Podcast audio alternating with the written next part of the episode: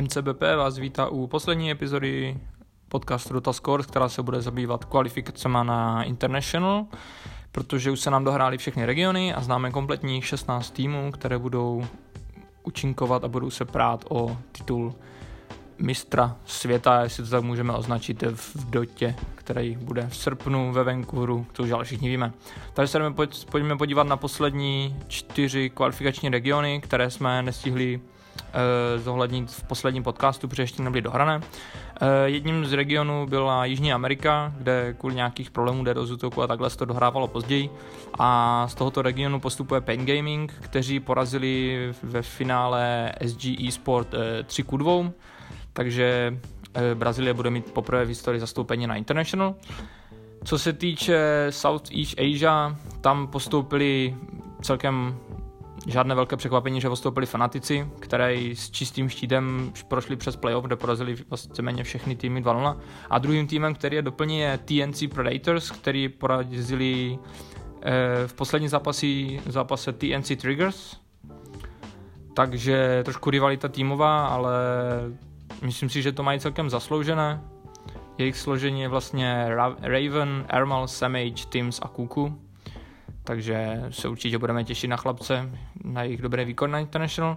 Co se týče evropské, evropské kvalifikace, víceméně nebylo to žádné překvapení, že vyhráli OG, kde vlastně na celém turnaji ztratili jenom dvě nebo tři hry a dvě z těch her byly proti Win Drain, kteří měli jako šanci porazili potom Blink and Pool a vlastně sebrali OG jednu hru z semifinále, ve finále taky, ale OG prostě ukázali svoji dominanci v evropském regionu bez teda týmu jako je Liquid nebo Team Secret, uvidíme, jak se jim povede na International. Každopádně předvedli velmi dobré výkony, takže uvidíme, uvidíme, jak se bude No-Tailovi a Jirexovi dařit. Pardon. A poslední region, který e, ještě není zastoupen, ale už je taky dohráný, tak je e, americký region, abych to teda upřesnil, Severní Amerika, ve kterém byly tři spoty. E, první spot tam postoupili VGJ Storm, kteří vlastně postoupili základní skupiny, protože postoupili z prvního místa.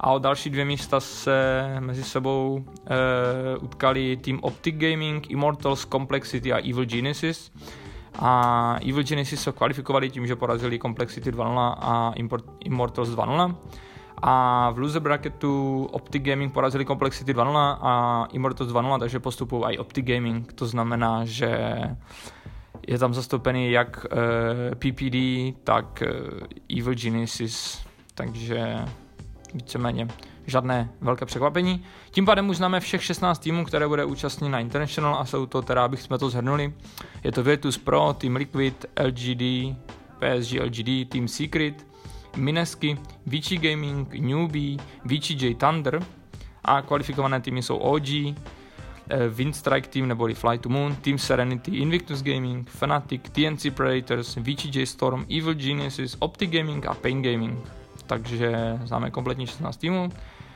E, nevím, jak vám vyšly predikce, mě, myslím, nevyšly jenom dva týmy, které se nekvalifikovaly z mých predikcí v Battle Passu, takže si teď půjdu pozbírat bodíky a naudělat nějaké levely.